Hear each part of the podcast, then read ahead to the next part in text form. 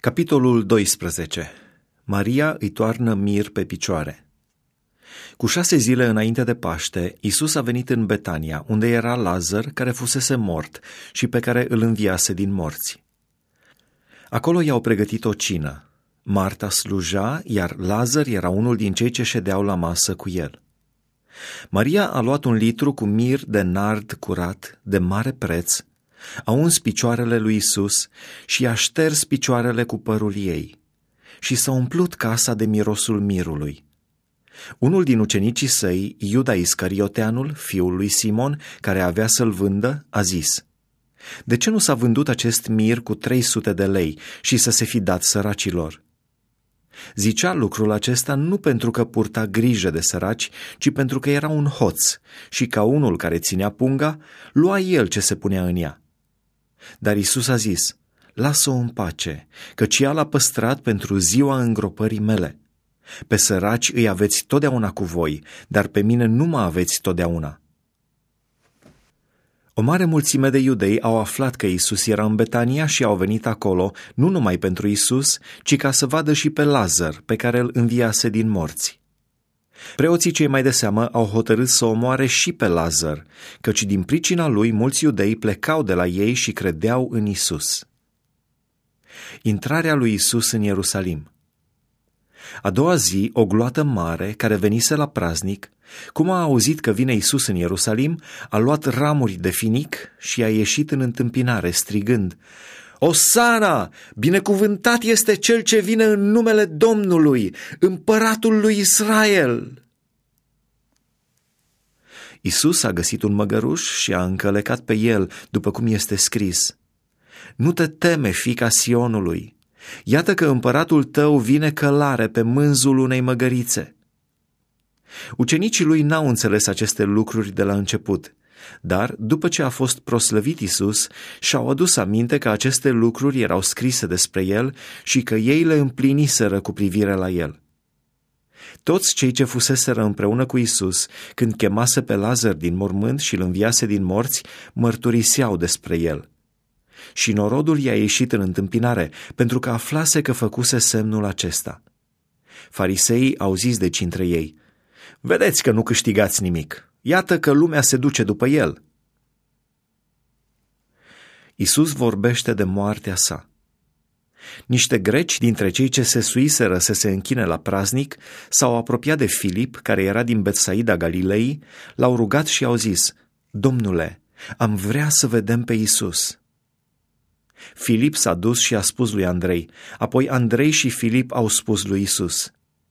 Drept răspuns, Isus le-a zis, a sosit ceasul să fie proslăvit fiul omului. Adevărat, adevărat vă spun că dacă grăuntele de grâu care a căzut pe pământ nu moare, rămâne singur. Dar dacă moare, aduce multă roadă. Cine își iubește viața o va pierde și cine își urăște viața în lumea aceasta o va păstra pentru viața veșnică. Dacă îmi slujește cineva să mă urmeze, și unde sunt eu, acolo va fi și slujitorul meu. Dacă îmi slujește cineva, tatăl îl va cinsti. Acum sufletul meu este tulburat. Și ce voi zice? Tată, izbăvește-mă din ceasul acesta? Dar tocmai pentru aceasta am venit până la ceasul acesta. Tată, proslăvește numele Tău. Și din cer s-a auzit un glas care zicea, L-am proslăvit și îl voi mai proslăvi. Norodul care stătea acolo și care auzise glasul a zis că a fost un tunet. Alții ziceau, un înger a vorbit cu el. Isus a răspuns, nu pentru mine s-a auzit glasul acesta, ci pentru voi. Acum are loc judecata lumii acesteia. Acum stăpânitorul lumii acesteia va fi aruncat afară și după ce voi fi înălțat de pe pământ, voi atrage la mine pe toți oamenii. Vorbind astfel, arăta cu ce moarte avea să moară. Norodul i-a răspuns, Noi am auzit din lege că Hristosul rămâne în veac. Cum dar zici tu că fiul omului trebuie să fie înălțat? Cine este acest fiu al omului? Isus le-a zis, Lumina mai este puțină vreme în mijlocul vostru. Umblați ca unii care aveți lumina, ca să nu vă cuprindă întunericul. Cine umblă în întuneric nu știe unde merge. Câtă vreme aveți lumina printre voi, credeți în lumină ca să fiți fii ai luminii. Isus le-a spus aceste lucruri, apoi a plecat și s-a ascuns de ei. Necredința iudeilor Măcar că făcuse atâtea semne înaintea lor, tot nu credeau în el, ca să se împlinească vorba pe care o spusese prorocul Isaia. Doamne, cine a dat crezare propovăduirii noastre? Și cui a fost descoperită puterea brațului Domnului? De aceea nu puteau crede, pentru că Isaia a mai zis, le-a orbit ochii și le-a împietrit inima, ca să nu vadă cu ochii, să nu înțeleagă cu inima, să nu se întoarcă la Dumnezeu și să-i vindec. Isaia a spus aceste lucruri când a văzut slava lui și a vorbit despre el.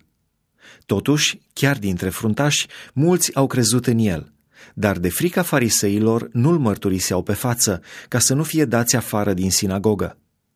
Căci au iubit mai mult slava oamenilor decât slava lui Dumnezeu.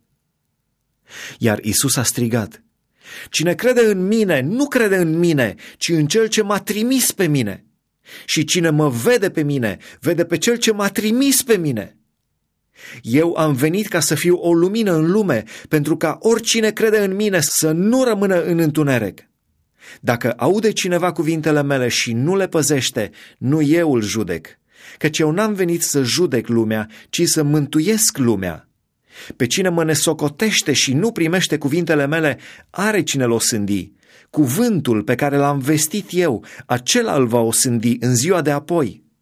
Căci eu n-am vorbit de la mine însumi, ci Tatăl care m-a trimis, El însuși mi-a poruncit ce trebuie să spun și cum trebuie să vorbesc. Și știu că porunca Lui este viața veșnică. De aceea, lucrurile pe care le spun, le spun așa cum mi le-a spus Tatăl.